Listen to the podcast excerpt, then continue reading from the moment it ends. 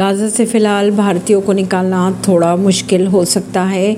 Israel Hamas युद्ध के बीच Bharat. Israel Hamas युद्ध के बीच भारतीय विदेश मंत्रालय के प्रवक्ता के अनुसार गाजा से फ़िलहाल भारतीयों को निकालना थोड़ा मुश्किल है। अगर मौका मिला तो उन्हें जल्द ही बाहर लाया जाएगा। उन्होंने ये भी कहा कि गाजा में पहले चार और वेस्ट बैंक में 12 से 13 भारतीय थे। स्पष्ट आंकड़े अभी फ़िलहाल सामने नहीं आ रहे हैं। गाज़ा में भारतीयों के मारे जाने की कोई रिपोर्ट्स भी नहीं है फ़िलहाल। परवीन सिंह नई दिल्ली से।